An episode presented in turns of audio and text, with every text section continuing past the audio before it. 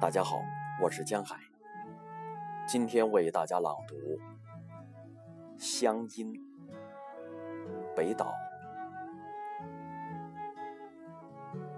我对着镜子说中文。一个公园有自己的冬天。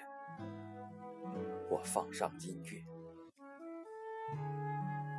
冬天没有苍蝇，我悠闲地煮着咖啡。苍蝇不懂得什么是祖国，我加了点糖。